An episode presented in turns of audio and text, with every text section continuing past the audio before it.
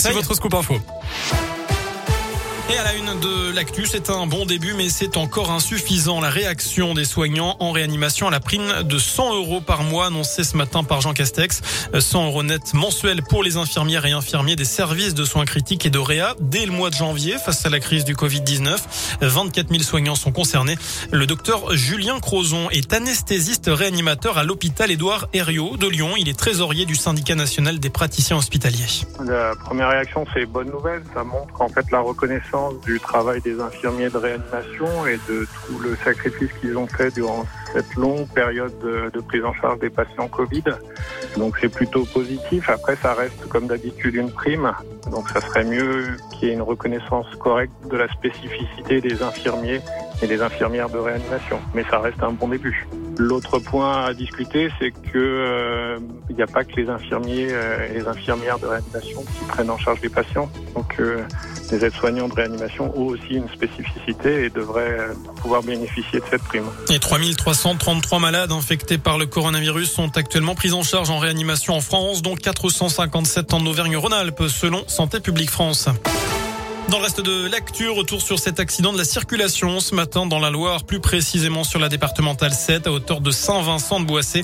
Deux véhicules sont entrés en collision, un choc très violent. Selon le progrès, l'une des conductrices âgée de 36 ans a été transportée à l'hôpital de Rouen dans un état grave.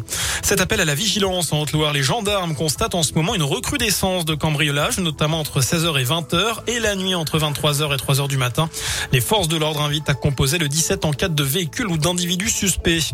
Direction l'un également avec cet homme interpellé à Rérieux. Il est accusé d'avoir tiré sur des chats domestiques avec une carabine. Plusieurs communes aux alentours sont concernées. Le suspect avait été identifié début décembre et retrouvé grâce à une balise GPS intégrée au collier d'un chat victime des tirs. Le mis en cause a avoué les faits. Il sera présenté à la justice en juin prochain. Une mosquée de Beauvais dans l'Oise fermée pendant six mois pour incitation à la haine. Il est reproché à l'un des imams qui y officiait d'avoir notamment fait l'apologie du djihad.